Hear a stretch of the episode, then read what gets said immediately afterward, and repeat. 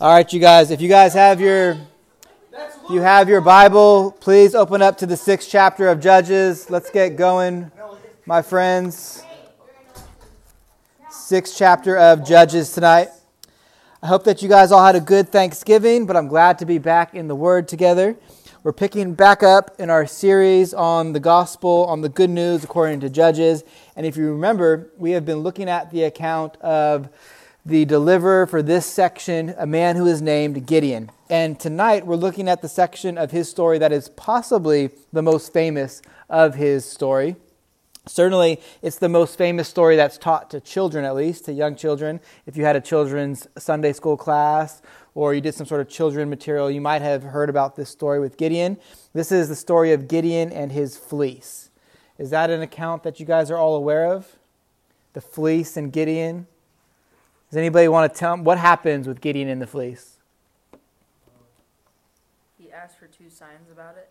That's right. He asked for two signs about it. So that's that's what we're going to be looking at tonight. Tonight, and this account is actually much more than God's. It's, it's about much more than God's ability to perform a miracle.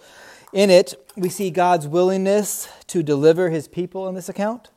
We see an example of a heavenly father's love for his children. We see an honest account of the ability of men, and it's all in the context of putting the Lord to a test. So, what do we make of that? Because there's other things that we should be familiar with about, about that concept. So, what happens with these with this fleece? Lots to cover tonight. So, let's read our text, and then we'll pray after we read and ask the Lord to bless our time as we study His Word. So, the reading of the word of the Lord, beginning at verse 36 in chapter 6. Then Gideon said to God, If you will save Israel by my hand, as you have said, behold, I am laying a fleece of wool on the threshing floor. If there is dew on the fleece alone, and it is dry on all the ground, then I shall know that you will save Israel by my hand, as you have said. And it was so. When he rose early the next morning and squeezed the fleece, he wrung enough dew from the fleece to fill a bowl with water. Then Gideon said to God, Let not your anger burn against me.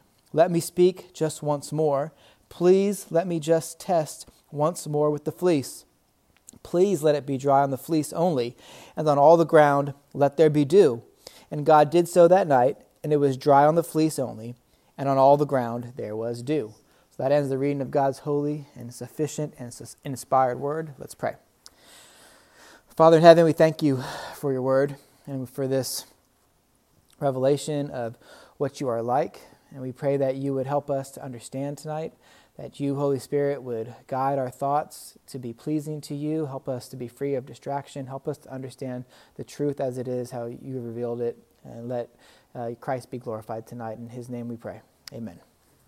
Okay, so I think really, if we want to understand the significance of what's happening here in this account of the fleece, we really need to remember the passage that came before it. And we were in there two weeks ago, but it really sets the whole thing in a new light, I think. And if you remember, this isn't the Gideon of the beginning of chapter 6. Uh, the Gideon who couldn't, didn't recognize the angel of the Lord, who was right before him. This isn't, you know, the angel of the Lord, the, the pre incarnate Christ. This isn't the Gideon who was confused about Baal and Asherah, who was worshiping these false gods. If you remember what we read two weeks ago before the holiday, Remember what happened with the spirit in Gideon. It was probably maybe a year or so, maybe passed between the time that Gideon tore down the idols and then Israel's enemies started to amass against them. And at that point, verse 34, we read that the Spirit clothes Gideon. The Spirit of the Lord comes upon Gideon for him to be able to accomplish a task. Just like the Spirit would come upon King Saul uh, for a task, just like the Spirit comes upon other judges, just like the Spirit would come upon people in Israel to build the tabernacle or the temple, just like the Spirit comes, came upon people in the New Testament to perform miracles and signs and the revealing of the covenant of grace in the new covenant. And this work of the Spirit is confirmed by the nation of Israel, we read last week, as they all come to Gideon's call to battle. Remember, Gideon sounded the trumpet, and all these people amass. And then, seemingly out of nowhere, that's where it stopped we have this text, this test from Gideon, this moment of doubt before it's all about to go down. You could almost imagine the scene, right? Tens of thousands of people have arrived to go out to battle against the Amalekites and the Midianites. We'll read about the amount of people in the next chapter, actually. And they're preparing to march out, and Gideon, most likely in private, there's nothing in our text to make us think that this was a public ordeal. He prays to the Lord because he's got it in his own head. You know, you know what that's like, don't you? When you when you get in your own head and you start having doubts about whatever situation it is that you're in. You think you can't do something, you're unsure of an outcome. People nowadays, they have like anxiety attacks over that type of thing. I feel like anxiety attacks are like a common thing for people now. I don't know why necessarily. Maybe it's just the, the craziness of our society. But Gideon does something much better than just staying in his own mind and having a panic attack or having an anxiety attack before going out to battle. He simply he doesn't simply turn inwards and stay in his own head. He goes to his God.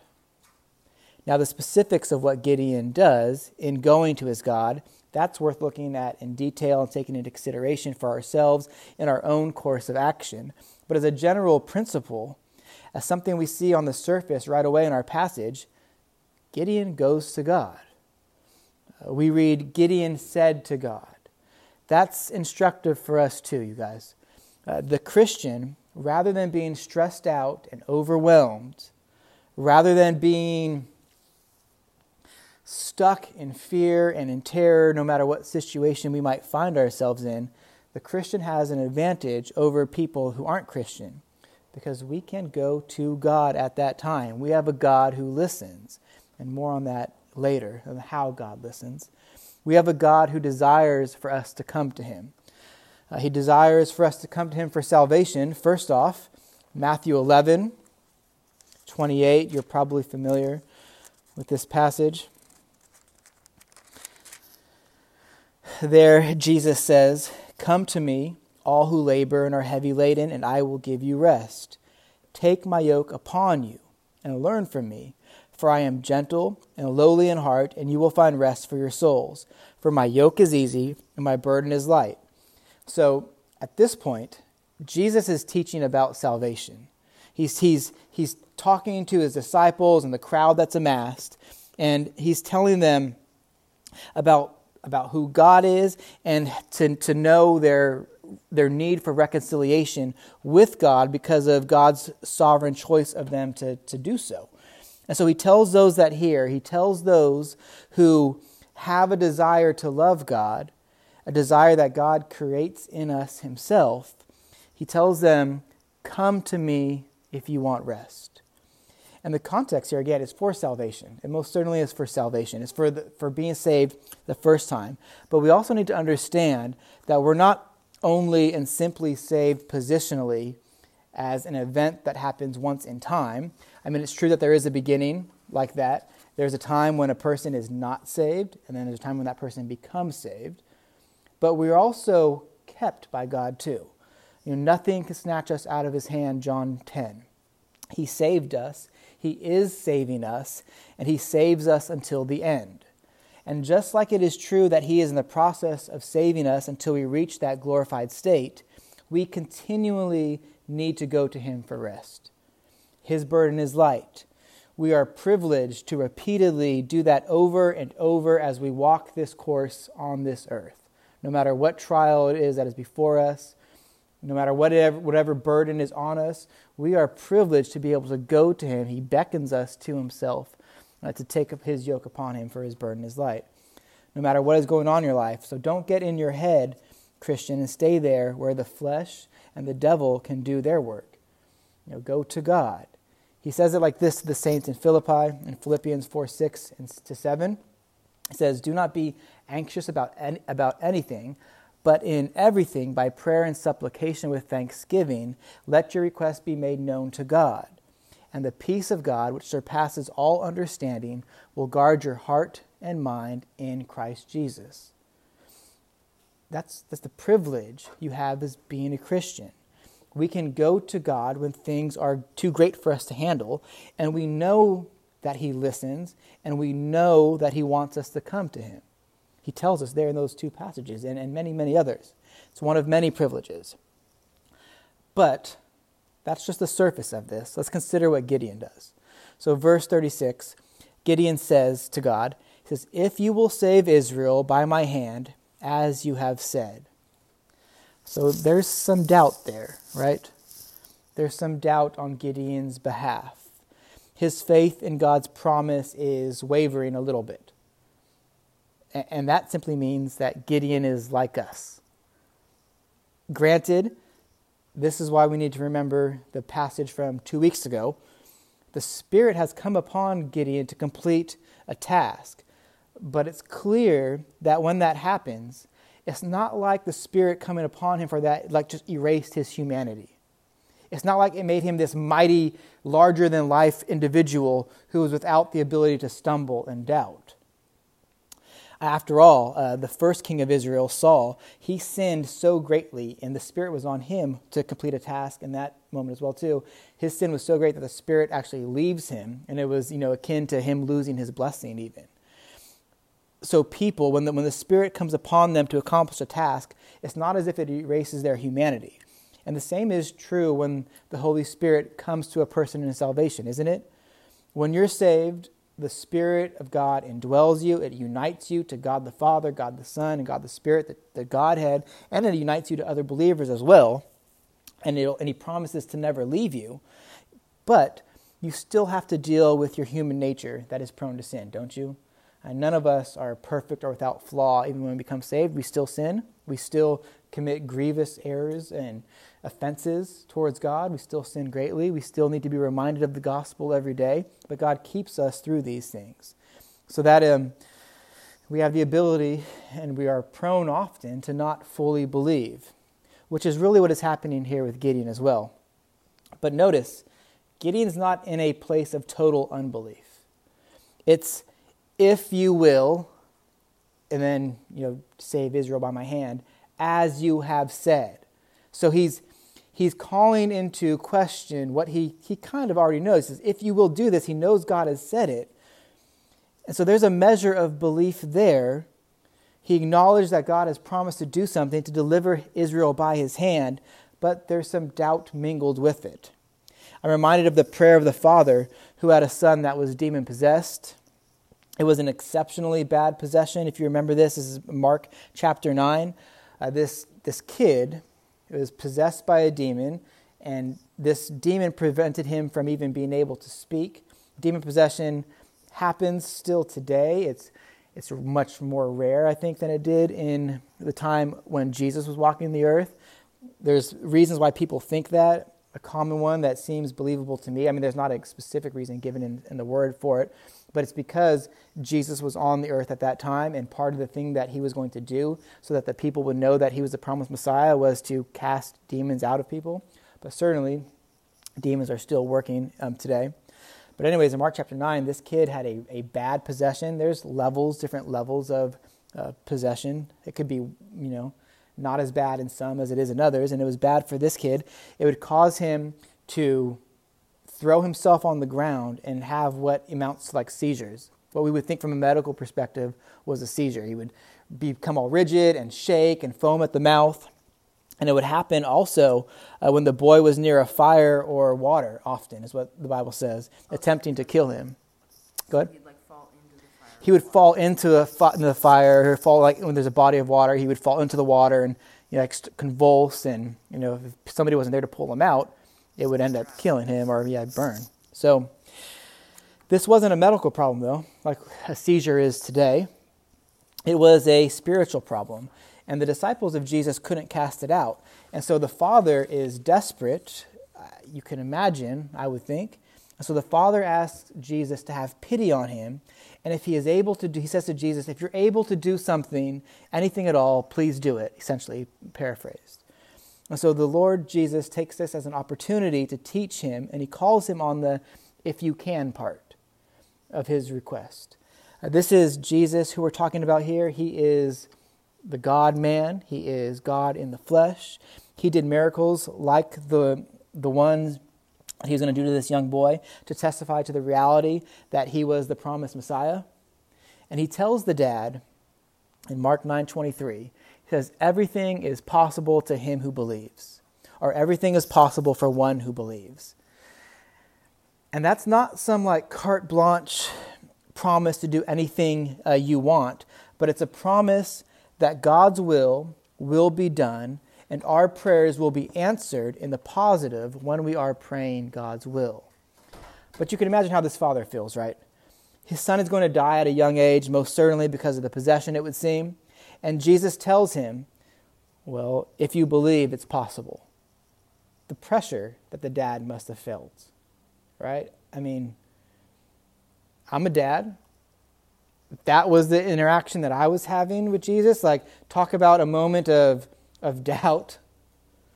And Jesus isn't some name it and claim it preacher.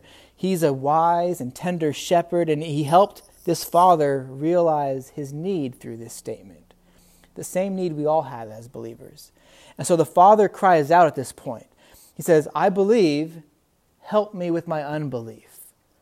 I believe, help me where my belief falls short. This is the sort of thing that's happening with Gideon here. He believes, but he needs help with his belief. Moses was the same way. Remember, his brother Aaron needed to accompany him to go before Pharaoh. Abraham was the same way. He wanted to know that God would do the promise that he said, the promise to bless him and to make a great nation to him. And so Abraham asked him about it, and God uh, ratified the covenant with the sacrifice. It's that story in Genesis 15 where God formally enters into the covenant with Abraham by having those animals uh, be sacrificed and split in part, and then God passes between them as a way to encourage and reassure Abraham. So Gideon doesn't deserve a bad rap here for his doubt. Excuse me, he's human. He needs a Savior. A weak faith is often used by God, and that's an encouragement to us. Our hope isn't in us, our, our hope is in Christ.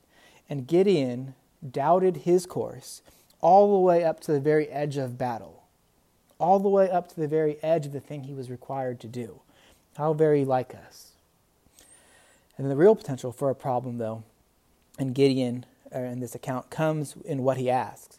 But I think also that this might not be what it seems on the surface. So let's take a look at Gideon's request. Uh, at 37, this is what he, this is the test he gives. He says, Behold, I am laying a fleece of wool on the threshing floor. If there is dew on the fleece alone, and it is dry on all the ground, then I shall know that you will save Israel by my hand, as you have said. And it was so. When he rose early the next morning and squeezed the fleece, he wrung enough dew from the fleece to fill a bowl with water. So, a fleece of wool, we all know what that is, I think, I hope. It's a piece of fabric, essentially. Okay, a piece of fabric made from sheepskin. And a threshing floor is probably something that we don't really know a lot about. A threshing floor is a place where grain would be harvested. And so it would be this flat surface. It'd be um, very hard, maybe even cement, but very, if not cement, like tampered down. So not very porous. It'd be, it'd be a smooth surface. And sometimes even, even um, they would bring in an animal inside the threshing floor so that it would stomp on the, on the grain and break apart the, the useful part from the waste. And so the test is pretty clear, I think. And it's clear that's a test as well because the following verses note that these are, these are tests. But Gideon tells God that he will know that God will deliver him if the morning dew is on the fleece alone and the threshing floor is dry. Remember, this is not a, the threshing floor is not like grass or something like that or dirt. It's not a porous surface. Dew would remain on it for quite a while. So, will God perform the sign to encourage and reassure Gideon? Well, the answer, of course, is yes. And he did it actually abundantly. He did it over the top. The fleece isn't just a little wet, there's enough to pick it up and to wring it and to fill a bowl of, of water. So there's enough water in the fleece to fill up a bowl, and the ground around it was all dry. So clearly, God is saying to Gideon, you know, that he's saying, You can trust me. This is my plan. But before we get to the next part of the fleece test, we need to consider the validity of Gideon's method. And we should just put it plainly for the sake of time, actually. You know, should we put God to the test? The answer is no. We should not put God to the test. We, as God's creation, don't get to stand over God as his judge and demand he prove himself to us. I know this personally. I think I've shared this before. When I was a, a young, a young kid, I was probably about 11 years old, 12 years old, and I was praying. I grew up in a religious family. My, my family was Roman Catholic. And I was praying for something to stop happening. And I kept praying, God, make this stop happening. It was a good thing for this thing to stop happen, happening, and it kept happening. And so I just didn't believe in God anymore because I was like, okay, I'm praying and, and praying for the thing to stop happening, and it didn't happen, or it continued to happen. And so God must not be real, and that started me down my path towards atheism and a whole lot of sin. But the scripture themselves are plain in this regard as well too. Jesus answered Satan during the temptation. He said, "It is written, you shall not put the Lord your God to the test." It's very plain. And in saying that, he was quoting Deuteronomy 6, in which God warns them about the judgment that came upon them for their sin and their rebellion against God. And yet, here we have Gideon asking God for a test. But is this the same sort of test that people often put before God, where God has to prove himself as if the person is greater than God? Like in my case, in my, you know, why don't you answer my prayers test? Or in the sense of a direct rejection of his law? It's not. This isn't that same sort of a thing. We must never put God to the test by banking on his mercy while sinning or, ignore, or ignoring his holiness while sinning. We must never put God to the test so as to assert ourselves as greater than him. But what seems to be happening here with Gideon is a humble plea to know God more. You see his humility in the next text, actually, the next few verses. And we'll read that in just a second.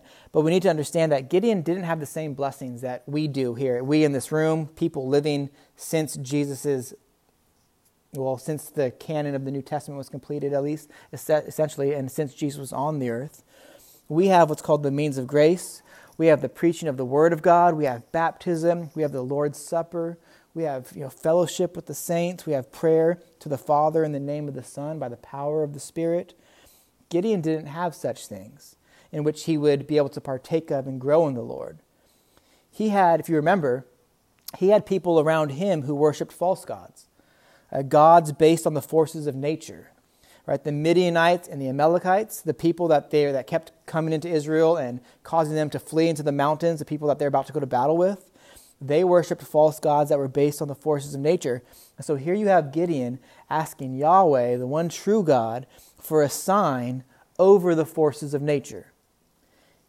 You know, can can you make the water be here and not there? He has belief, he just needs help with his unbelief. And you know what? I mean, the first test was too easy. Uh, so he has a plan for another one. So let's continue to read 39 to 40. Then Gideon said to God, Let not your anger burn against me. Let me speak just once more. Please let me test just once more with the fleece. Please let it be dry on the fleece only, and on all the ground that there be dew. And God did so that night, and it was dry on the fleece only, and on all the ground there was dew. So you see the humility of Gideon here, don't you? Uh, let not your anger burn against me. Let me, let me speak just once more. Please let me test. Please let it be dry. You see, he's trying to, he's trying to know God better. Can God really do this and defeat the Midianites? God's going to show him how easy it is for him in the next chapter, actually. But notice this test, and this is actually a better test for the strength of God. Have you ever um, set like a napkin before on a mess on the counter and just watched what happened? Like you set it on it and the water starts pulling into it, the liquid starts pulling into it, and it pulls it from wherever it is onto the napkin. Well, that is essentially could have been what happened with the first test. The wool is drier than the and, and more absorbent than the ground around it, and so it could have just been that, that it pulled the water up. But this second miracle is much greater than the first one the second test, there's no way for this to be a naturally occurring thing. The fleece, the fleece needs to be dry and all the ground needs to be wet. Even under the fleece, there needs to be dew. Uh, the fleece that we know holds water. And verse 40, God did so that night. He did what Gideon had asked of that test. So, friends, this is the, this is the fatherly love of God. Look how patient he is with Gideon here. He had already promised deliverance through Gideon. He gave him the spirit to accomplish the task, and Gideon, through his doubt, right up to the point of the big day of going out to battle, God is still patient with him. He's not ashamed to reassure Gideon in light of his fears. And he's not ashamed to do it for you. He's not ashamed to do it for me. He's not ashamed to do it for anyone who is his child today. There's no hint of anger towards God, or from God towards Gideon here, is there? Not at all. Psalm 103, 13 to 14. Because as the Father, as a father shows compassion to his children, so the Lord shows compassion to those who fear him. For he knows our frame. He remembers that we are dust. God knows what it's, what it's like for us to be the way that we are, the fears, the doubts that we have. He knows that our belief isn't perfect. It's Christ who is perfect. And that's why we need him. That's why we depend upon his righteous life to be our standard of righteousness in our place, and his death in our place on the cross as the punishment for our sins. So if you want to know God more, you should know that it isn't something that annoys him. It's not something that's going to make him angry. And we have something much better than a fleece on hard ground by which to know him. Hebrews 1 1 says, Long ago, at many times and in many ways, God spoke to our fathers through the prophets, but in these last days, he has spoken to us by his Son, whom he appointed the heir of all things, through whom also he created the world. Do we want to know what God is like? Then we look to Christ. He is the image of God. He is he has the fullness of the Godhead bodily dwells in him. And remember what Christ bids us to do. You know, if you hear his voice, he says, Come. He says, Come and he will give you rest. And may we have grace to do so. Let's pray. Holy God, we thank you that you are the way that you are, that you are merciful towards your children, that we can come to you with our doubts and our insecurities and know that you'll be patient with us, not because of something in us, but because of how you are, because of your great love. So we pray that you would give to us a desire to know you more and that you would help us to have understanding that we might honor you with our lives, for you are worthy of all praise and glory. And we pray this all in Jesus' name. Amen.